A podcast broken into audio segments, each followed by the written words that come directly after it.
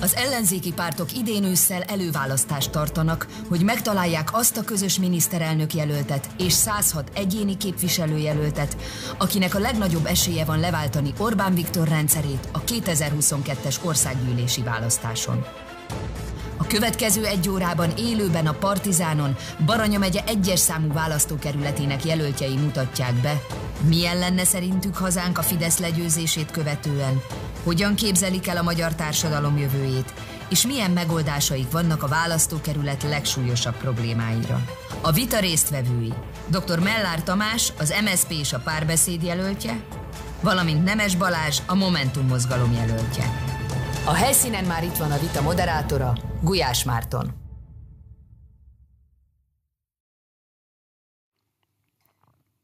Köszöntöm nézőinket, szervusztok! Élőben jelentkezünk Pécsről, a Zsolnai Központból, ahol folytatódik a Partizán előválasztási vitasorozata. A mai napon is kettő vitát tartunk. Elsőként most Baranya megye egyes szám választókörzetének jelöltjei csapnak majd össze. A viták közvetítésében továbbra is média partnerünk a 444, tehát nem csak a Partizán, hanem a 444 felületén is tudjátok követni az egyes adásokat. Ha szeretitek a korábbi adásokat majd visszanézni, vagy esetleg a holnapi utolsó vitáról tájékozódni, vagy bármilyen módon információkat szerezni a jelöltekről, akkor az előválasztás22.hu oldalon minden szükséges információt elértek. Van még a 444-nek egy napindító hírlevele, ez a reggel 4. Ha erre feliratkoztok, akkor minden reggel 7 órakor elsőként kaphatjátok meg az előző esti vitáknak a legizgalmasabb, legfontosabb legfontosabb pillanatait. Most pedig a szabályokról. Mindkét jelöltnek azonos időkeret áll rendelkezésére a gondolatainak a kifejtésére. Mind a kettőjüknek lehetőségük lesz egy nyitó, illetve egy záróbeszéd elmondására. Ezen nyitó, illetve záróbeszédek során a másik jelöltársuknak nincs lehetősége közbevágni. Lesz azonban három vitablok, ahol bármikor átvehetik egymástól a szót, kérdezhetnek is egymástól, cáfolhatják is egymást, tehát vitázhatnak egymással az időkeretük terhére. Azt is kérném őktől, önöktől, hogy használják ezt a lehetőséget, és lehetőség szerint egymással vitázzanak, és ne velem. Kérdezem, hogy a szabályok tiszták-e? Igen. Köszönöm szépen. Akkor kezdődik a vita, következnek a nyitóbeszédek.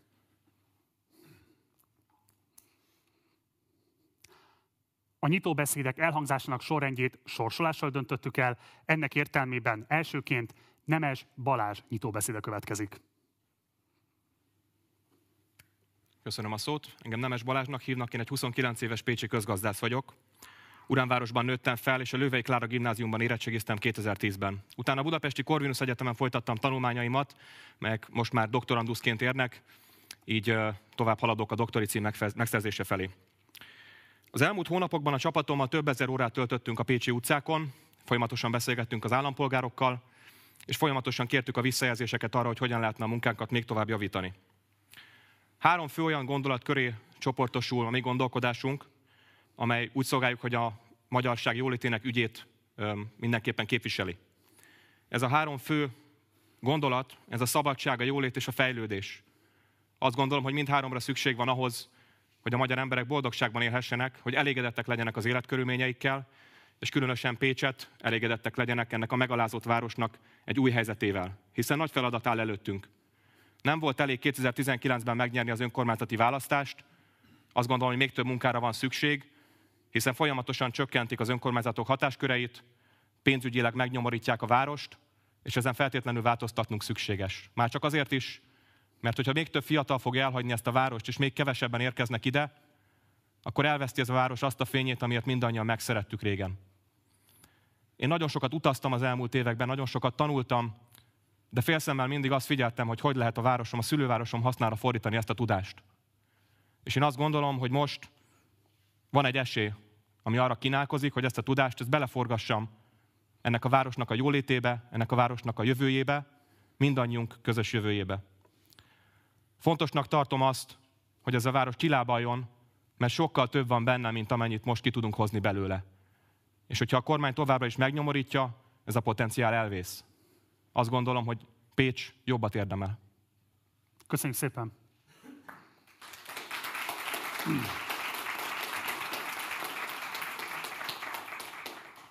Mellár Tamás nyitóbeszéde következik. Köszönöm szépen. Jó napot kívánok, hölgyeim és uraim!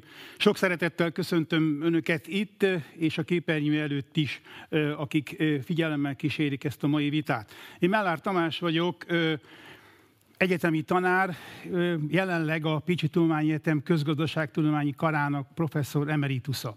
Négy évvel ezelőtt kezdtem el politizálni, amikor is elindultam a 2018-as választáson, és az ellenzéki pártok támogatásával sikerült legyőznem a Fideszes ellenfelemet. Most is kész vagyok erre, a megméretésre, és én tudom, hogy hogy kell legyőzni a Fideszt, ezért kérem majd az önök támogatását is.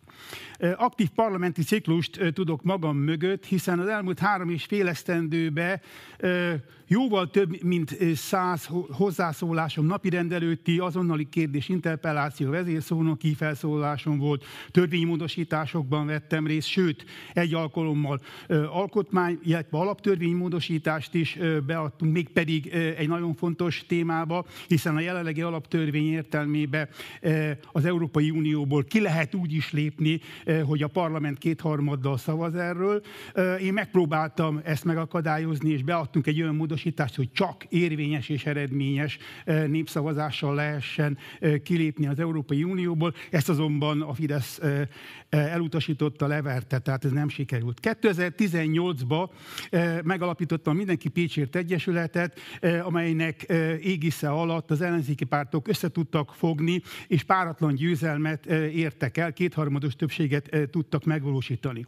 Azóta is a azokról a kérdésekről, azokról a problémákról tárgyalunk, amik a legfontosabbak, a lakhatás, tömegközlekedés, kisvállalkozási lehetőségek, az Eliosz ügy, amelyben feljelentést is tettem, sajnos ott is visszautasítottak bennünket, remélem, hogy a következőkben majd 22 után más lesz a helyzet. Köszönjük szépen!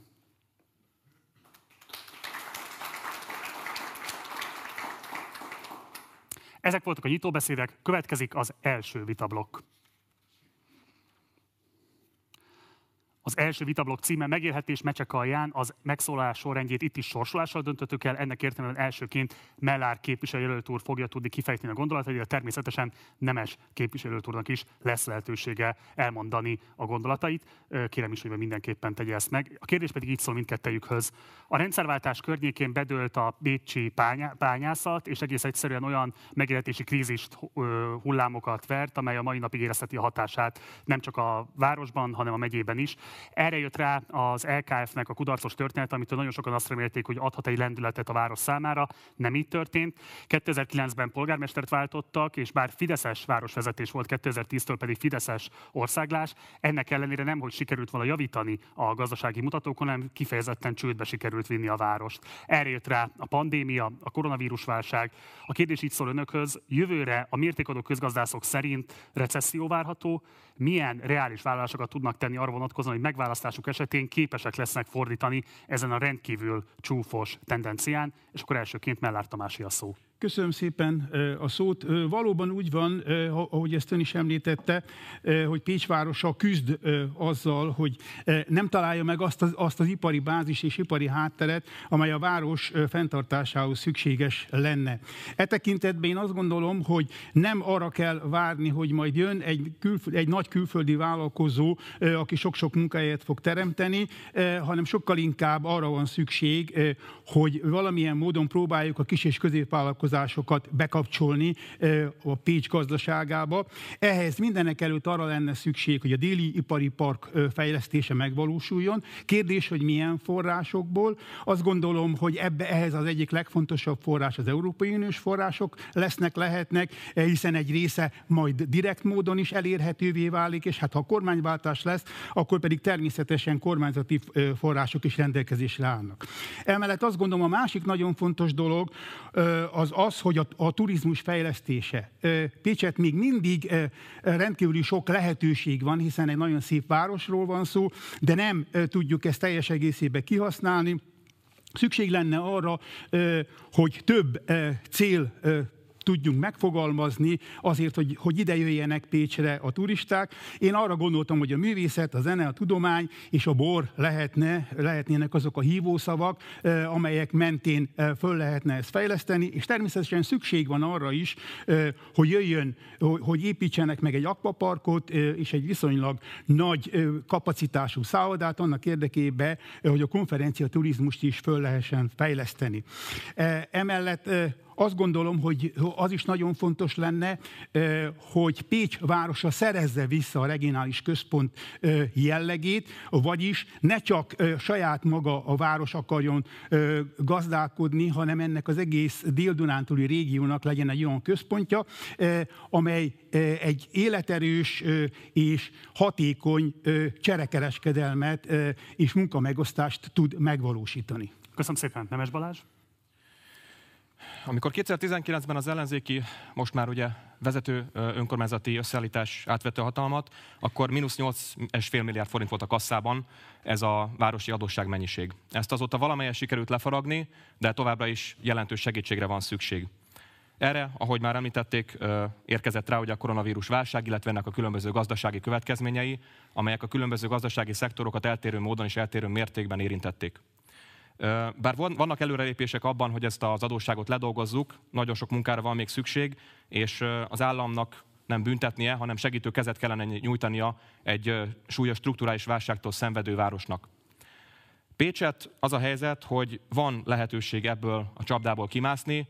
Ugye az is már elhangzott, hogy a bányászat, ami nagyjából 2000-ig volt meghatározó, ebben egyébként családilag is érintett vagyok, illetve azt követően a kulturális ipar volt a kitörési lehetőség. Én azt gondolom, hogy ez a kulturális koncepció, ez fél siker, vagy legalábbis nem akkora siker, mint amekkorának vártuk. Én azt gondolom, hogy a koronavírus válság teljesen egyértelművé tette azt, hogy a világ milyen irányba halad. A digitalizáció, az infokommunikáció, az innováció, ezek a kulcsszavak, ezek párosítva természetesen az oktatással és a tudásközpontúsággal. Pécsnek ebben nagy hagyományai vannak, így azt is gondolom, hogy nagy lehetőségek állnak a város előtt, és magam is ezen a területen kezdtem el a 2019-es hatalomátvétel után dolgozni. Azt gondolom, hogy a mi eredményeink azok érdemben segítik az informatikával foglalkozó kis- és középvállalkozásokat Pécset, és bízom benne, hogy a további években ez az, önkormányz, ez az önkormányzati és a cégek közötti partnerség tovább tud szélesedni, és újabb meg újabb löketet tud adni ezeknek a vállalkozásoknak, és Pécset be tudja vezetni a digitális transformáció korába, a harmadik évezredben, és végre lesz egy olyan ipari forradalom, most már a negyedik, amiről Pécs nem lemarad, hanem a nyertes és az élharcosa tud lenni. Ez vonzóvá teszi a várost a digitális nomádok körében, a programozók körében, hiszen tudjuk ma már, hogy nem nehéz megírni egy programkódot és azt exportálni Londonba. Ezt a megtermelt jövedelmet pedig ebben a városban bizony el lehet költeni, mert itt az életminőség kevés másik magyar városhoz fogható. Köszönöm szépen. A következő kérdésem így szól, hogy a város egyik legnagyobb problémája az iparűzési adó mértéke. Ugye nagyjából egy 130-140 ezeres városról beszélünk Pécs esetében, de az iparűzési adónak a mértéke az nagyjából egy ilyen 80 ezeres városékkal korrelál. Hogyan lehetne ezen növelni? Milyen megoldásaik vannak kifejezetten erre vonatkozóan? És akkor elsőként Mellár Tamási a szó. Igen, ahogy már említettem is, hogy Pécs 30 év óta azzal kell, hogy szembesüljön, szembenézzen, hogy van egy 140 ezres, 145 ezres városa, és ugyanakkor ehhez miért tenni nincs, nincs elég erőteljes ipara, ami ezt képes lenne eltartani, és ezért évenként két-három milliárdos deficittel kezdi a költségvetést. Ezért próbáltam arról beszélni, hogy nagyon fontos lenne az, hogy, hogy legyen jelentős mértékű fölfejlődése a kis és középvállalkozásoknak, mert azok révén lehetne valóban több bevételt szerezni. Ugye az elmúlt esztendők kifejezetten rosszak voltak Pécs város számára, hiszen 2020-ban 3 milliárdos veszteséget szenvedett el a koronavírus járvány miatt, 2021-ben pedig 5,7 milliárdot, és ennek egy része egyébként az volt, hogy az amúgy is kevés iparüzési adónak még felét el is vették. 2021-ben lobbiztunk képviselőtársaimmal, és annyit sikerült elérni, hogy a kormány két milliárdot visszaadott ebből, de hát még mindig majdnem 4 milliárdnyi hiány van. Tehát azt gondolom, hogy feltétlenül arra van szükség, hogy saját lábra tudjon állni a város, és ehhez mindenképpen új gondolatokra van szükség. Én teljes egészében elfogadom és alátámasztom azt, hogy nagy szükség lenne az okos város és a zöld város megvalósítására. Ehhez azonban szükség lenne az egyetem közreműködésére, a humántőke fejlesztésére, mert azok nélkül ez nem fog tudni sikerülni. Köszönöm szépen, Nemes Balázs. Az informatikai szektort nem véletlenül hoztam ide, de nem is ezzel akarom kezdeni, hanem azzal, hogy mire van szükség első körben. Amikor azt mondtam, hogy az államtól nem azt várjuk, hogy megtapossa újra ezt a várost, hanem azt, hogy segítsen nekünk kikászálódni a problémákból, akkor utaltam az egyik programpontomban, mert bizonyára olvastak már a szórólapjaimon is, azonnali segítségre van szükség a költségvetési helyzet rendezéséhez. Ehhez, ahogy írtam is, ahogy sokszor beszélgettünk róla az utcákon, kb. 10 milliárd forint segítségre van szükség az állam zsebeiből. Azért az állam zsebeiből, mert az állam feladata normális országokban az, hogy a különböző gazdasági különbségeket kiegyenlítse, és minden magyar polgárnak egyforma, egyenlő fejlődési lehetősége, és minden közösségnek egyforma fejlődési lehetősége legyen országszerte. Az informatikai szektor Pécset közel 30 milliárdos árbevételt generált az elmúlt évben, és növekedett, ami ugye sok más szektorról nem elmondható, amelyek 10-20-30 százalékos veszteséget kellett visszaesés kellett, hogy elkönyveljenek a koronavírus válság következtében. Én azt gondolom, hogy az innováció az egy olyan kitörési pont, amely itt, ahogy professzor is említette, az egyetemmel párosítva egy kifejezetten attraktív, egy kifejezetten erős kitörési lehetőséget tud nyújtani a városnak, és nem gondolnám azt, hogy ez az innováció, ez az informatikai fejlődés, ez ne tudna lecsapódni az iparűzési adó bevételben, hiszen csillagászati növekedési eredményeket tudnak elérni ezek a cégek, és a legfontosabb, ez, ez az iparág, ez a szektor, ez válságálló. Köszönöm. Köszönöm szépen. Kíván reagálni? Igen, annyit szeretnék mondani, hogy természetesen valóban így van, hogy jelentős hiánya van a városnak, és nagyon jó lenne, hogyha lenne egy olyan kormányzat, amelyik nem, nem elvenni akar, hanem sokkal inkább adni és támogatni. De ennek hiányában azt hiszem, hogy, hogy, hogy pótlagos tőkét kellene bevonni, és ennek egyik fontos eleme lehet a külföldi tőkének a bevonása ide, de hangsúlyozottan nem azt várjuk, hogy egy olyan nagy összeszerelő üzem jöjjön, amelyik sok sok munkahelyet terem, de alacsony hozzáadott értéktartalommal, hanem sokkal inkább olyan külföldi tőkére lenne szükség, és erre van lehetőség, megfelelő munkával ezt meg lehet tenni, hiszen a negyedik ipari forradalomnak a vívmányai miatt most új szektorok indulnak be, az elektromos autótól kezdve egy csomó területen, amely be való bekapcsolódás mindenképpen fontos lenne, és ezt szerintem külföldi tőke segítségével lehet megtenni, mert elégséges forrása a városnak nincsen. Beszéljünk egy kicsit az elvándorlás kérdéséről. Pécsett az elmúlt 20 évben nagyjából 25 ezer fővel csökkent a városnak a lakossága. Sajnálatos módon az egyetem egyre kevésbé vonzó, a fiatalok pedig külföldre vagy legalábbis Budapestre vándorolnak, bár egyébként a Partizán pont haszonélvezője a pécsi intelligencia emigrálásának. De viccet félretéve, mit lehet tenni annak érdekében, hogy ezt az elvándorlási trendet meg lehessen fordítani, és a fiatalok kifejezetten lehetőséget lássanak a városban maradásra, és akkor elsőként Nemes Balázsi a szó. Kezdetnek jó lenne az, hogyha a Fidesz által leuralt egyetemet elsősorban lehetett volna esetleg elkerülni ezt a leuralást. Én azt gondolom, hogy ez eltántorít nagyon sok diákot attól, hogy akár egyetemre menjen egyáltalán, nem csak attól, hogy hova. És azt is gondolom, hogy ennek a kormánynak a felsőoktatási politikája az különösen súlyosan sújtja a vidéki városokat. Tudjuk azt, hogy a tandíj kérdés az a kevésbé tehetős városokban, kevesebb átlagbérrel rendelkező városokban sokkal nagyobb problémát jelent, illetve értelemszerűen az egyetemek minősége nem biztos, hogy mindig leköveti azokat a lehetőségeket, amik Budapesten megvannak. Így nagyon fontos az, hogy egy olyan iparággal kössük össze a felsőoktatást, ami érdekes a fiatalok számára. Olyan lehetőségeket nyújtson, amelyek rugalmasak, amelyek átélhetőek, és amelyek könnyűvé teszik az elhelyezkedést ebben a városban. Nagyon fontos, hogy legyen a fiatalokra célzott lakásprogram, gazdaságfejlesztés, és én kifejezetten örülök annak, hogy a 2019-ben megválasztott új városvezetés mindkét területen jelentős eredményeket tud már most is elkönyvelni, és dolgozunk azon, hogy még, többeket, még több eredményt tudjunk felmutatni ezen a téren. Köszönöm szépen. Köszönöm szépen. Mellár Tamás?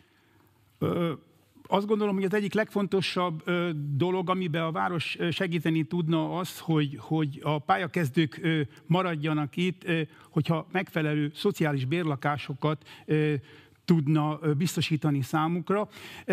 Ezek olyan bérlakások lehetnének, amelyeknek alacsony a rezsiköltsége, ebből következően a fiatalok meg tudnának ott kapaszkodni, és tudnának elkezdeni pénzt félretenni annak érdekében, hogy egzisztenciát tudjanak teremteni, hogy ne akarjanak külföldre menni. Emellett kívül igaz az, hogy, hogy az egyetem ügyét meg kell oldani, hiszen egy olyan tarthatatlan helyzet alakult ki most ezzel a modellváltással, amely semmilyen szempontból nem elfogadható, nem jó, hiszen olyan alapítványi kuratóriumok vannak, amelyekben nem, nem a tudomány emberei vannak, tehát olyan emberek döntenek tudományos kérdésekről, felsőoktatásról, akiknek semmilyen tapasztalata, semmilyen gyakorlata és tudományos publikációi nincsenek. Ezt, ez elkerülhetetlen, ezt mindenképpen meg kell változtatni, és hogyha új kormány lesz, akkor én erről milyen meg vagyok győződve, hogy, hogy erre már nagyjából meg is van a program, hogy mit kell tenni annak érdekében, hogy állítsuk vissza ezt. Köszönöm szépen.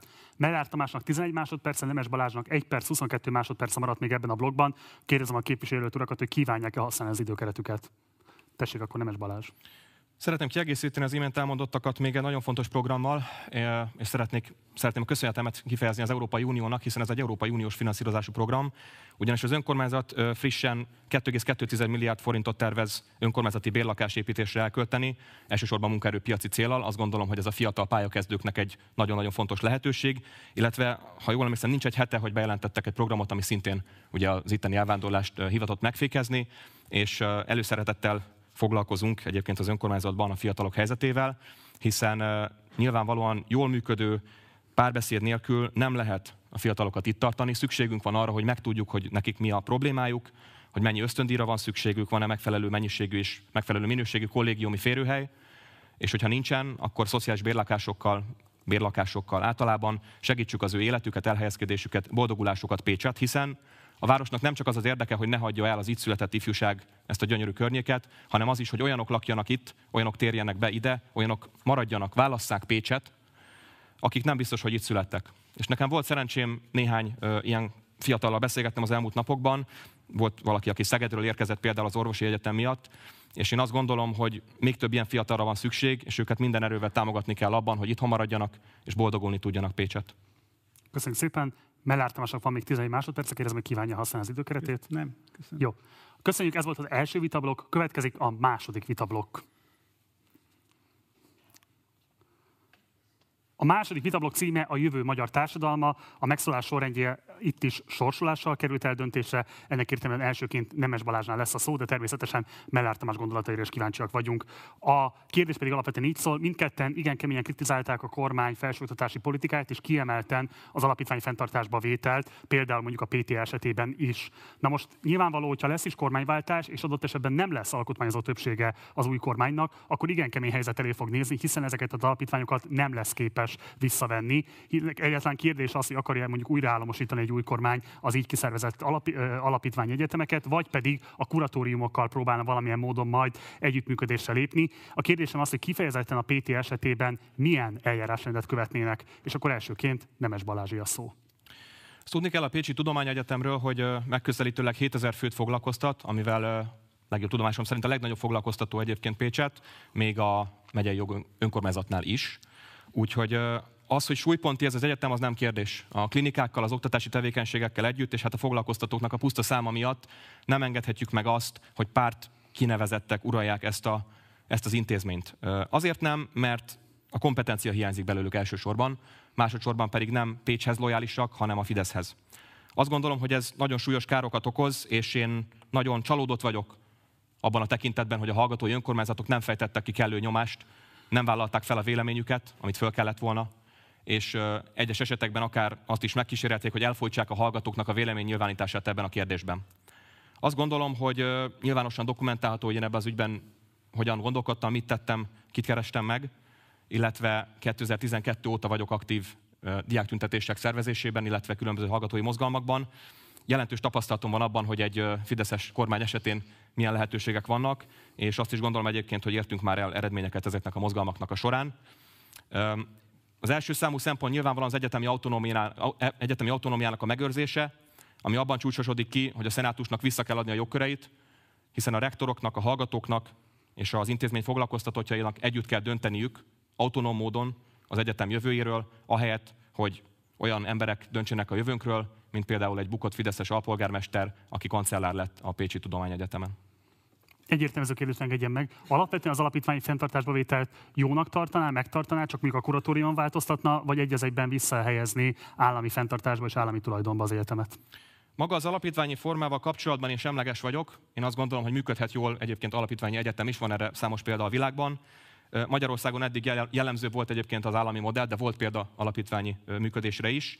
Ugyanakkor ez, ami most van, ez nem alapítványi működés, ez egy rablás. És nagyon fontosnak tartom azt kimondani, hogy ez nem egy legitim módja annak, hogy módosításokat eszközöljünk a magyar felsőoktatási rendszeren, hiszen mellőzött minden érdemi konzultációt, nyomásgyakorlás, zsarolás, bármilyen ö, ö, negatív eszközök hatására sajnos egy-két-három szavazattal adott esetben a szenátusokban csúszott át ez a módosítás. Én azt gondolom, hogy ez elfogadhatatlan, és ebben a tekintetben bizony sajnos kiemelt felelősség van a hallgatói önkormányzatoknak, hiszen nem egy esetben azon a néhány szavazaton múltak ezek a döntések, amelyeket ők leadtak. Új fenntarra kérem, hogy egyértelműsítse az álláspontját. Megtartaná az alapítvány fenntartást, vagy visszaállmosítaná ezeket az egyetemeket? Ebben a konstrukcióban semmiképpen. Köszönöm szépen. Meller Tamás? A, az alapítványi működés, ahogy ezt nálunk csinálják, ez, ez egy bohózat, ugyanis a világ jelentős részén, ahol alapítványi működés van, ott, úgy alakult ki ez az egész alapítványi történet, hogy, hogy magánbefektetők hoztak létre egy alapítványt, és aztán ez, a, ez az alapítvány működtette ezt. Itt viszont arról van szó, hogy az állami tulajdont menekítették át ide.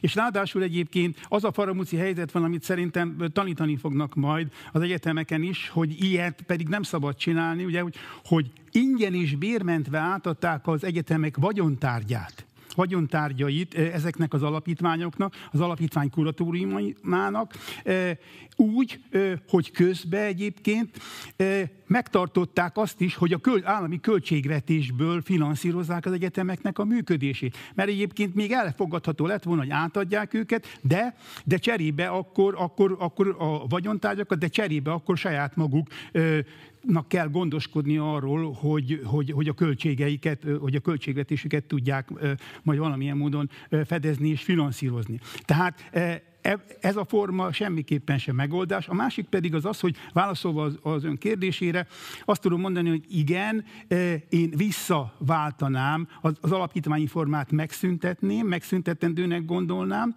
E, mindenképpen szükség lenne a Picsi Tudományegyetem tekintetében egyértelműen arra, hogy ez állami tulajdonban maradjon, azért, mert, mert a Pécsi Egyetem ez egy regionális központ, tehát egy regionális tudományos szakképzés képzési és, és oktatási központ. Vagyis az azt jelenti, hogy Magyarország számára nagyon fontos lenne az, hogy az egyetemeknek ez a regionális jellege maradjon meg, tehát a nagyvárosokban legyenek olyan állami egyetemek, amelyek, amelyek olyan funkciókat is fölvállalnak, amiket magánegyetemek nem, vállalnák föl, nem vállalnának föl. Ez egyébként abból a szempontból is azt gondolom, hogy mindenképpen nagyon fontos lenne, hogy az esélyegyenlőséget biztosítaná és megteremteni, mert azok a szegényebb gyerekek, akik nem tudják vállalni azt, hogy Budapestenre menjenek és ott albéletbe kerüljenek, azok akkor ide, ide eljöhetnek és itt tudnak egyetemet végezni,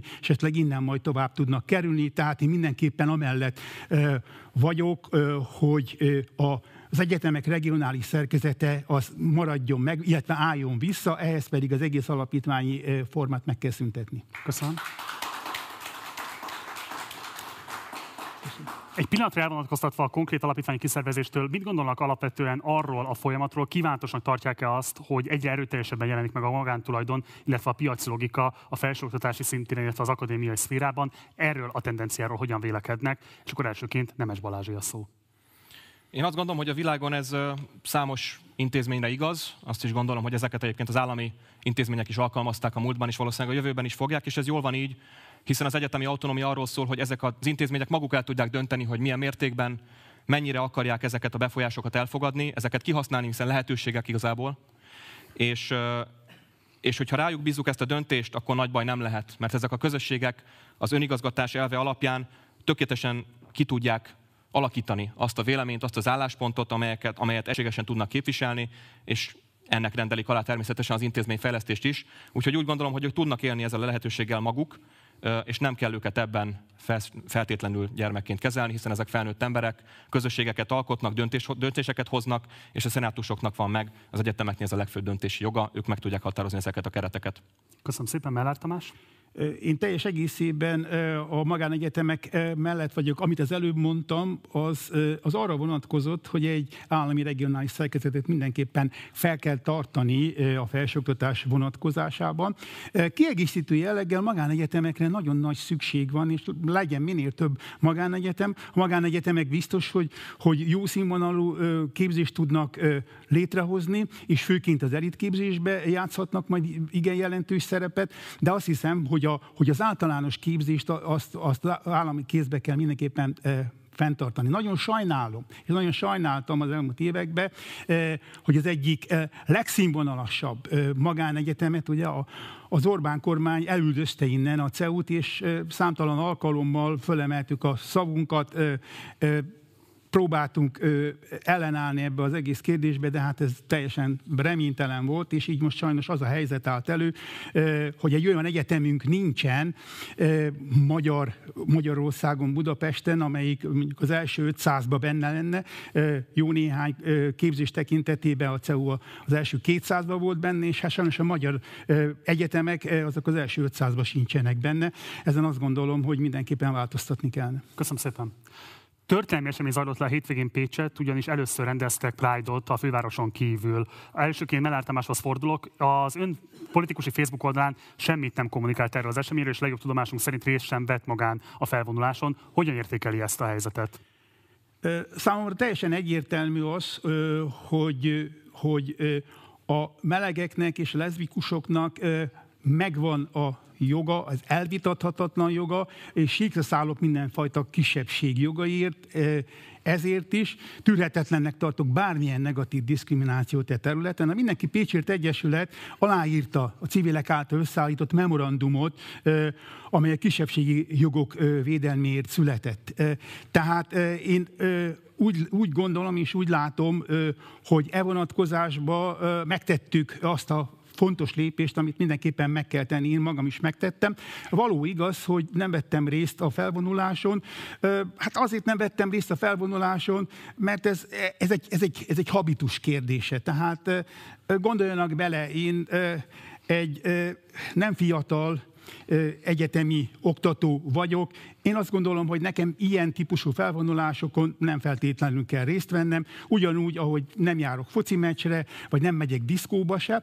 Abban az, abban az esetben, hogyha valóban igazi veszély fenyegette volna ezeknek a kisebbségeknek a jogait, akkor nyilvánvalóan fölkeltem volna a székemből, és elmentem volna, és demonstráltam volna, és ott lettem volna az első sorba, de hála Istennek jelen pillanatban ilyen nincs, és ahogy láttam a képeket, ez a Pride, ez nagyon jó hangulatú volt, nem volt igazából nagy ellentét, és nem volt, nem volt nagy feszültség, úgyhogy én azt gondolom, hogy, hogy ez a kisebbség tudta demonstrálni azt, amit szeretett volna, e, és e, ehhez egyébként... E, a Értem, város... és engedje meg, mindjárt letelik az ideje, csak egy gyors kérdés muszáj föltennem, ugye jelenleg is országgyűlési képviselő, Igen? és úgy fogalmazott, hogy nincsen veszélyben ez a kisebbség. Ezt úgy mondja, hogy közben ugye néhány hónap ezelőtt fogadták el az úgynevezett gyermekvédelmi törvényt, amely azonosságot teremtett a pedofilok, illetve a nem heteroszexuális állampolgárok között. Egy olyan környezetben, ahol egyébként könyveket darálnak le, amelyek nem heteroszexuális tartalommal rendelkeznek, és rendkívül élesen lépnek föl a nem heteroszexuális emberekkel szemben, akár kormánypárti médiában, akár a kormánytól elviekben független, de vele valamiért mégis feltűnően szoros viszonyt ápoló szélső jobboldali pártok részéről. Ráadásul a város polgármestere szintén nem állt ki a felvonulás mellett. Azt gondolom, hogy ez valószínűleg nem egy diszkó esemény volt, vagy nem egy olyan esemény volt, amire ön hivatkozott, hanem egy politikai demonstráció miért, vagy mivel tudja igazolni azt, hogy ilyen értelemben megtagadta a szolidaritást ettől a kisebbségtől? Nem szavaztam meg a homofób törvényt, és hogyha 22-ben kormányváltás lesz, akkor azok között leszek, akik azt fogják követelni, hogy ezt a törvényt semmisítsék meg, és egy, és egy normális szabályozást hozzanak, mert ez tarthatatlan egyébként, hogy a pedofilok és a melegeknek a, a helyzetét össze, összevonták. Nem volt politikai hiba egy ilyen környezetben nem részt venni ezen a felvonuláson? Én azt gondolom, hogy azt gondolom, hogy az adott szituáció, az adott helyzetben nem volt az. Köszönöm szépen. Nemes Balázs, ön azon kevés közszereplők egyike, aki 2018-ban példamutató önismeretlő tanúbizonyságot téve korrigálta korábbi homofób kijelentéseit a széles nyilvánosság előtt. Ugyanakkor például ezen a héten az önökkel együtt mozgó jobbiknak a miniszterelnök jelöltje, jelenleg is frakcióvezetője, Jakab Péter, például Orbán Viktóriaként hivatkozott Magyarország miniszterelnökére a parlamentben. Mit gondol, hogyan lesz képes együttműködni egy ilyen hatpárti koalíció, ahol a homofób kijelentéseknek igenis van gyakorlata a mai napig, független attól, hogy mondjuk ön például hogyan viszonyul a korábbi kijelentéseihez? Én azt gondolom, hogy a Momentum egyetlen pártként nagyon egyértelművé tette a múltban, és fogja tenni a jövőben is, hogy mit gondol erről a kérdésről, és én teljesen elfogadhatatlanak találom azt a kommunikációs stílust, amit Jakab Péter ebben a formában megengedett magának. Visszatérve egyébként a pécsi eseti eseményekre, képviselő azt mondta, hogy ezeket a kisebbségeket nem fenyegeti veszély Magyarországon. Ezen a nyáron két orvost vertek eszméletlen erre Pécset, és ezek után azt állítani, hogy ez nem egy fontos kérdés, nem elég fontos kérdés ahhoz, hogy részt vegyen ezen a felvonuláson, az szerintem súlyos hiba és felelőtlenség. Egy parlamenti képviselőnek, aki a közössége jólétért dolgozik, nem lehet kérdés, hogy ki mellé kell állni egy ilyen esetben. Mert ez a felelős, és ez a helyes döntés, és én magam is így cselekedtem, mert ezt tartom morálisan az alapnak és a minimumnak ebben a kérdésben.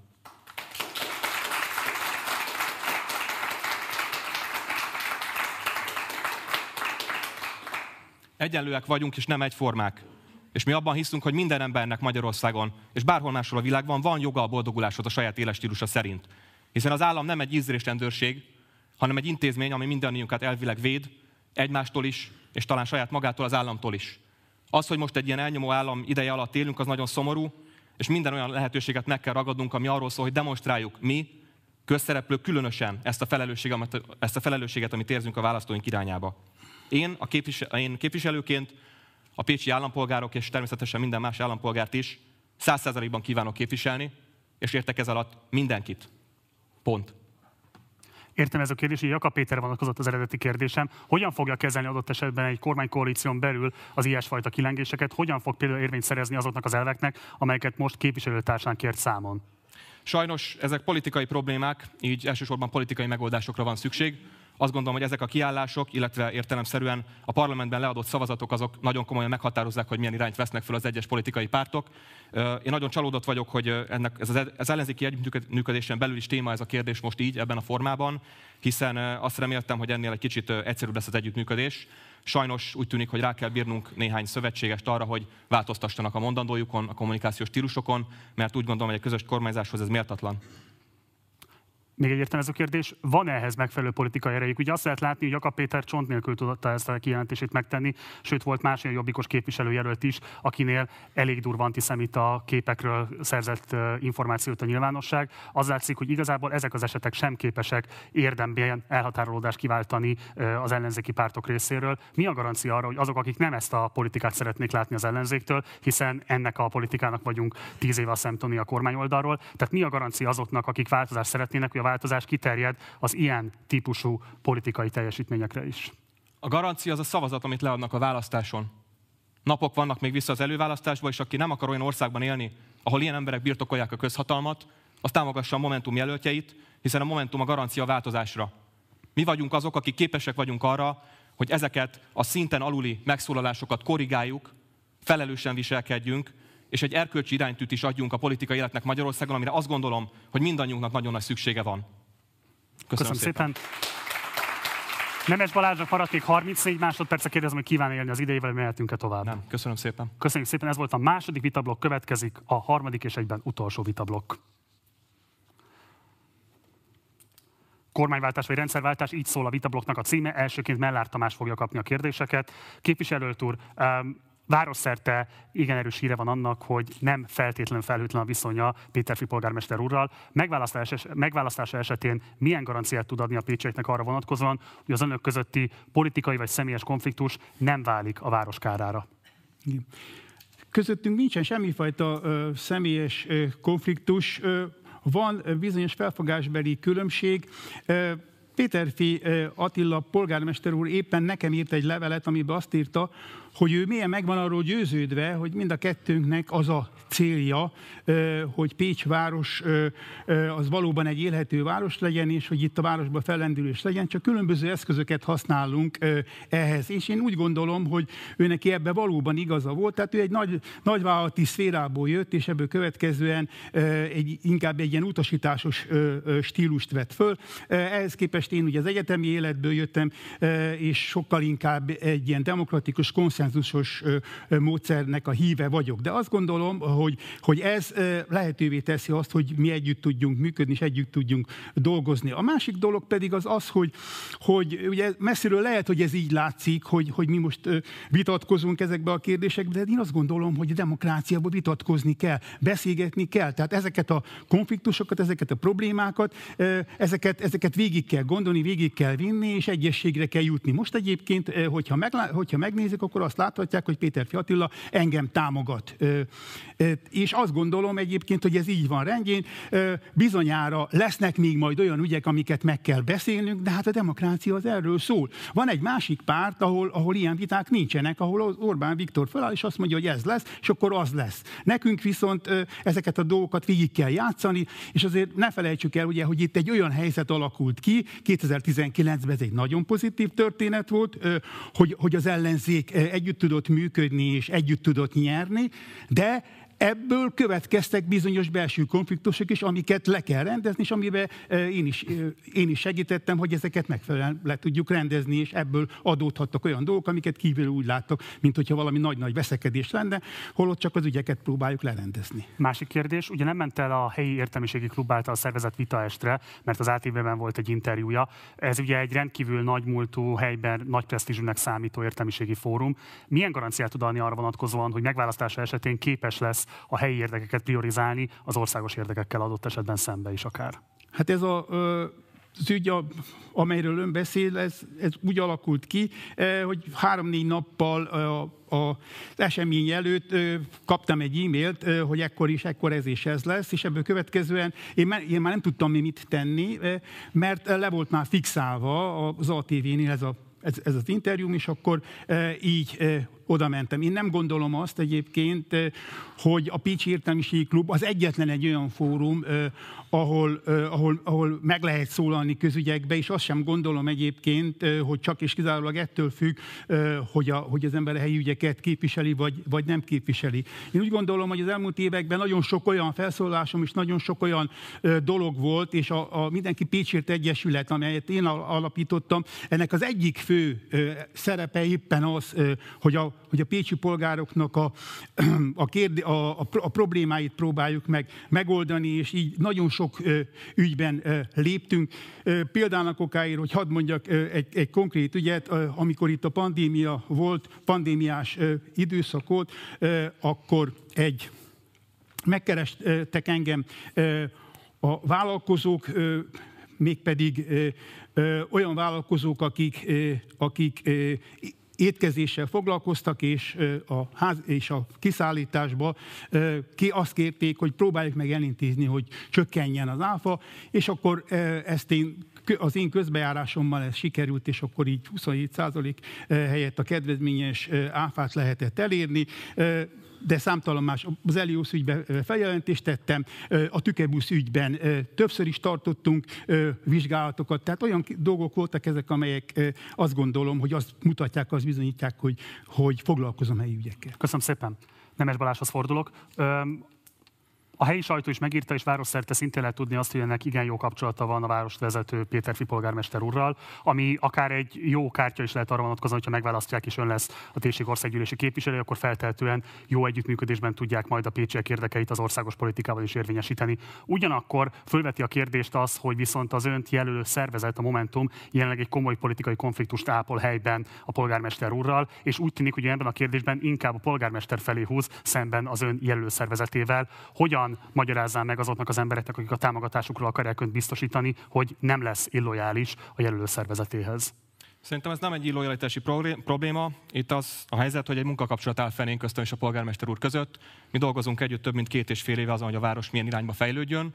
Ez az együttműködés egyébként eléggé konstruktív, bár természetesen vannak vitáink, és többször kifejezem nem tetszésemet polgármester úrnak is, aki ezt kritikaként természetesen elfogadja.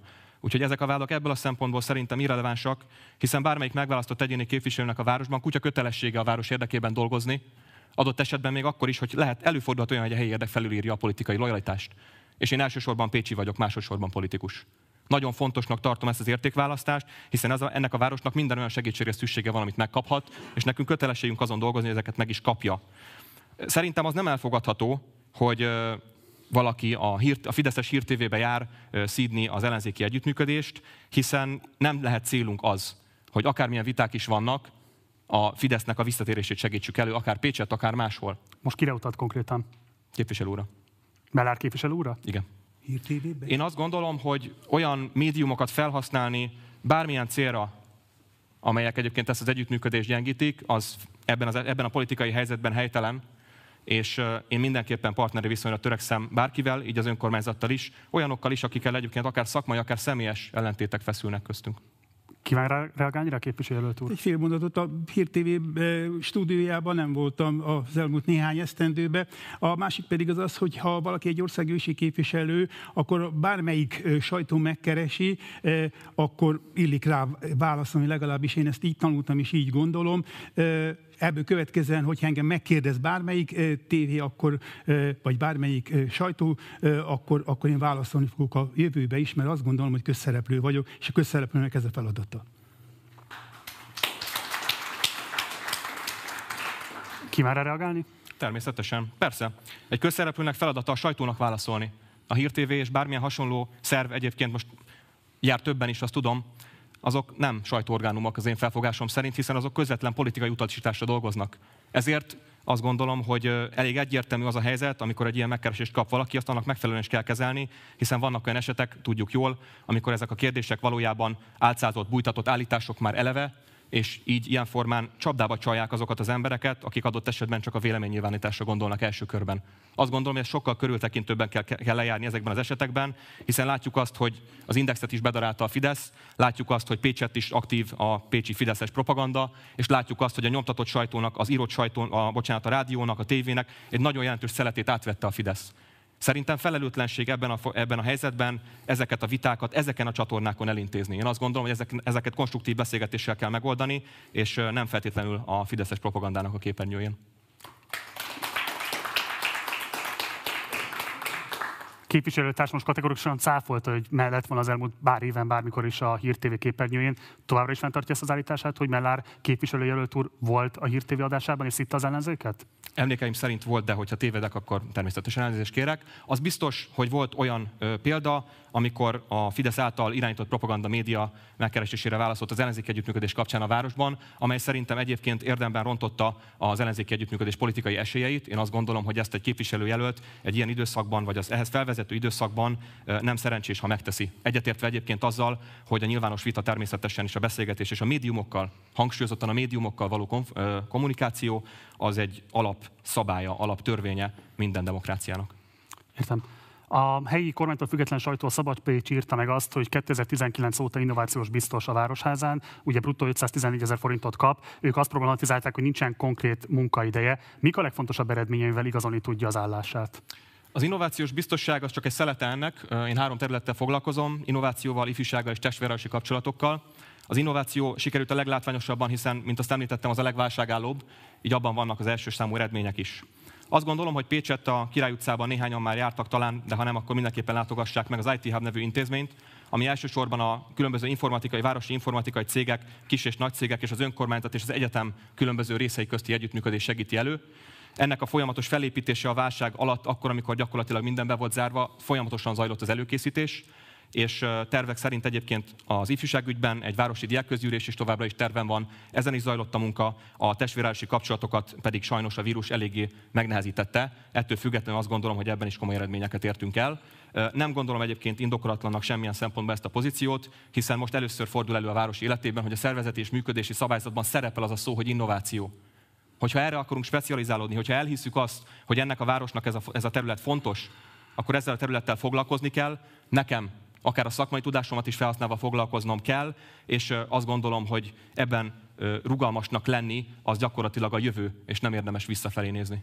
Tehát akkor visszautasítja a független sajtónak azt az esetleges vágyát, miszerint ez egy kifejezetten káderkeltető pozíció lenne. Hát a, én nem úgy ismertem meg a saját munkámat, mint hogyha káderkeltetőket járnék végig. Azt gondolom, hogy az elmúlt 10-12 éves aktivitáson bizonyítja, hogy milyen utat járok és hogyan teszem azt. Természetesen a választók bizalmára van vízza, hogy ezt hogy fogják megítélni. Ezt az eredményt én el fogom fogadni. Köszönöm szépen. Mellár Tamásnak 1 perc 41 másodperce maradt, még Nemes Balázsnak 1 perc 56 másodperce. Egyetlen kérdés van még ebben a körben. Kérem, hogy segítsék az ellenzéki szavazóknak az helyzetét azzal, hogy elmondják, hogy miben különböznek igazából a képviselőtársuktól. Két helyben jól beágyazott képviselőt állít a nézők előtt.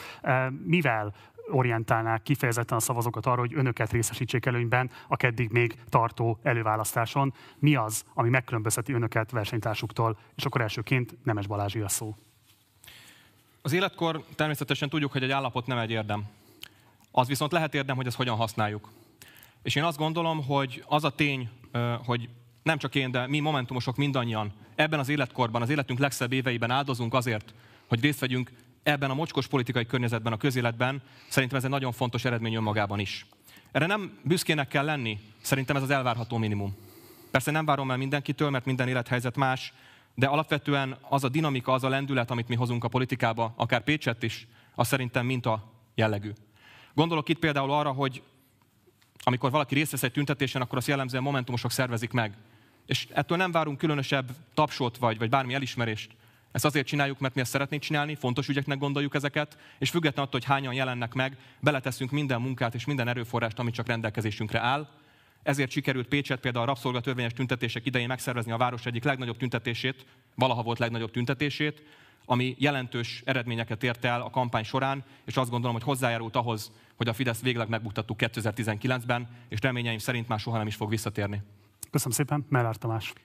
Én nem megélhetési politikus vagyok, nem vagyok megvásárolható. Az, az eddigi életem azt mutatja, hogy volt itt régen kommunista rendszer, aztán Fidesz uralom, én soha nem álltam be zsoldosnak, nekem mindig volt egy szakmai hátterem, és azt gondolom, hogy aki politizálni akar, annak legyen egy ilyen visszavonulási terület, pontosan azért, hogy, hogy ne, ne legyen zsarolható. A másik dolog pedig az az, amiért azt gondolom, hogy érdemes lesz rám szavazni, az pedig az, hogy 2018-ban én egyszer már bizonyítottam azt, hogy le tudtam győzni a Fideszt, mégpedig akkor egy olyan leosztásban, amikor az ellenzéki pártok is indítottak jelöltet én ellenem is, és a, a Fideszes ellen is, és azt gondolom, hogy ha 2022 tavaszán újból lehetőség lesz arra, hogy én legyek a Fidesznek a kihívója, akkor én le fogom tudni győzni.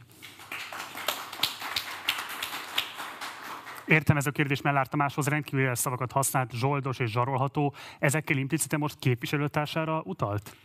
Nem a képviselőtársamra utaltam, hanem, hanem arra a politikai környezetre, amiben benne vagyok, és amit, amit én viszonylag közelről láttam, hogy nagyon sok olyan, olyan, olyan politikussal találkoztam az eddigi ekbe, eh, akiknek nincs valóságos és tényleges eh, szakmai karrierjük, és ebből következően eh, egy, egy kiszolgáltatott helyzetben, egy kiszolgáltatott állapotban vannak, és ezt én egy veszélyes pozíciónak gondolom. Köszönöm szépen. Mellár Tamásnak 21 másodperce, Nemes Balázsnak 49 másodperce maradt még ebben a blogban. Kérdezem a képviselőt urakat, hogy kívánják-e használni az időkeretüket. Tessék, Nemes Balázs. A Baranya egyes választókerület egy nagyon különleges választókerület az országban. Itt van ugyanis az egyik legnagyobb koncentrációja az ellenzéki szavazóknak, ami azt jelenti, hogy ez egy viszonylag könnyen nyerhető körzetnek számít 2022-ben az áprilisi parlamenti választáson. Így az az érvelés, hogy azt korábban kiteljesítette, azt gondolom, hogy nem igazán releváns, hiszen a legutóbbi felmérés alapján magam 44%-ot hoznék egy Fideszes jelöltel az ő 41%-ával szemben, míg képviselő jelölt úr sajnos 44-42 arányban eléggé szorosan ugyan, de alul maradna ebben a küzdelemben. Én azt gondolom, hogy az a kampány dinamika, az a kampány lendület, az a terepmunka, az az utcai élés, élet, amit mi végzünk Pécset, az hozhatja el a kormányváltást, hiszen minden egyes ellenzéki szavazót meg kell mozgatnunk, ajtóról ajtóra, kilincsről kilincsre kell járnunk a várost, és mind a 106 egyéni képviselőjelöltnek ugyanilyen erőfeszítéssel kell dolgozni, hogyha el akarunk érni bármit is. Köszönjük szépen. Mellár Tamás. Én is, én is tudnék mondani olyan közvénykutatást, amelyben én nyerném meg ezt a körzetet, de én nem közvénykutatást szeretnék nyerni, hanem előválasztást és majd választást is. Remélem, hogy ez így lesz. Köszönöm szépen. Köszönjük szépen, ez volt az utolsó vitablok, következnek a záróbeszédek. A záróbeszédek elhangzásának a sorrendjét szintén sorsolással döntöttük el, ennek értelmében elsőként Mellár Tamás záróbeszéde következik. Köszönöm szépen. Sokan és sokszor megkérdezték tőlem az elmúlt időszakban, hogy miért lettem politikus, hiszen van nekem rendes szakmám is, ahol szép sikereket értem el. Nem vagyok erre rászorulva, nem kell megélhetési politikusnak lennem. Mit keresek én itt ezen emberek között, akik, akik csak a saját zsebeiket próbálják meg teletömni, lopnak, csalnak és nagy ívbe tesznek a közösséget. Tisztelt a kivételnek. Karácsony Gergely, amikor két hete itt járt Pécset egy fórumon, felidézte azt, hogy 2018-ban én azt mondtam, hogy nem vagyok politikus pedig hát akkor már hivatalosan is politikus voltam. De abban az értelemben természetesen nem vagyok politikus, amit azt a magyar gyakorlat mutatta, és ahogy ezt a választópolgárok is látták, mert én nem úgy akartam politizálni, mint ők. A mi politikusaink többsége azért akarja a hatalmat, hogy uralkodjon, és saját érdekeit érvényesítje. Én azonban szeretném megszerezni az önök bizalmát, hogy szolgáljak, hogy a közösség érdekeit képviselje. A magyar emberek jelentős része azért veszítette el az érdeklődését a politika és a közügyek iránt, mert nem bízik a politikusokba. Nekem, mint ellenzéki politikusnak az a feladatom, hogy próbáljam meg visszaszerezni ezt a bizalmat, hogy a politikus ne szitokszó legyen, hanem egy pozitív jelző, ami azt jelzi, hogy a közösséget érintő legfontosabb ügyek felelősségteljes intézője. Én már kivettem eh, két nagy téglát a NER épületéből, egyszer amikor nyertem 2018-ban egyénibe, másodszor pedig, amikor mindenki Pécsért égisze alatt kétharmados győzelmet aratott az ellenzék Pécset. Készen állok arra, hogy a harmadik téglát is kivegyem ebből az épületből jövő tavasszal, de ez az önök segítségére is szükség van. Menjenek el és szavazzanak. Köszönöm szépen a figyelmet. Köszönjük szépen. Nemes Balázs záró beszéde következik. Most a szabadság a tét. És én egy olyan országban akarok élni, ahol szabad szeretni, szabad fejlődni és szabad boldogulni. Ahol az állam nem ízlésrendőrség, hanem, mert nem elnyom, hanem felszabadít és megvéd, gondoskodik. Hallom a kritikákat, hallom a kifogásokat, ezért azért amazért nem mennek szavazni, nem motiváltak. 15 perc, ennyit kérek. Ha nem ér meg 15 percet a remény, elfogadom. De hiszem, hogy ennél jobbak, vagyunk. Többre vagyunk hivatottak mi magyarok, mindannyian. Nem akarom én már az apáink, apáink csatáit vívni. Megvannak a sajátjaink. Tudjuk, hogy a következő időszakban mivel kell szembenéznünk. A pártállam mindent meg fog tenni azért, hogy besározza és megtapossa a nevünket. Vadásznak ránk. Méltatlan, megalázó támadásoknak, guztustalan lejáratásoknak leszünk a célpontjai, és nem fogunk meghátrálni. És ha meg is botlunk, ha hibázunk is, újra fel fogunk állni. Aztán újra, meg újra, meg újra. Mert ez a feladatunk. Az első szabad magyar generáció felelőssége, az pontosan ez. És más nem fogja megcsinálni helyettünk. Nem tetszik a dohos, naftalin szagú bűnöző, aki a luxusautóból vigyorog rád, miközben ellopja a pénzed? Szavaz! Nem vagy elégedett azzal, hogy a helyi ellenzéki melegedőnek használja a parlamentet? Szavaz! Nem akarod hagyni, hogy mások döntsenek helyetted? Szavaz! Szerintünk így lehet elérni a változást. Köszönjük szépen!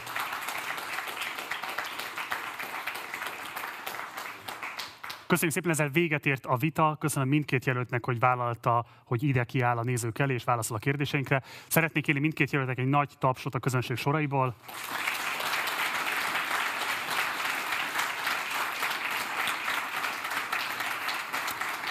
Nektek pedig köszönöm szépen a figyelmet, ez volt most a vita, de alig egy óra múlva 7 órakor folytatódik itt Pécset a következő vita. Érkeznek Pécset és Komot magával foglaló Baranya kettő képviselőjelöltjei, tehát érdemes ez 7 órától is velünk maradni. Média partnerünk továbbra is a 444, tehát nem csak a Partizán, hanem a 444 felületein is tudjátok követni az egyes vitákat. Ha korábbi vitákat szeretnétek visszanézni, vagy tájékozódni a holnapi vitáról, akkor az előválasztás22.hu oldalon minden releváns információt megtaláltok. Van a 444-nek egy napindító hírlevele, ez a reggel négy, hogyha erre feliratkoztak, akkor minden reggel 7 órakor elsőként kapjátok meg az előző esti viták legizgalmasabb, legfontosabb pillanatait. Munkatársaim nevében köszönöm szépen a figyelmet, alig egy óra múlva jövünk vissza, de addig is, ciao.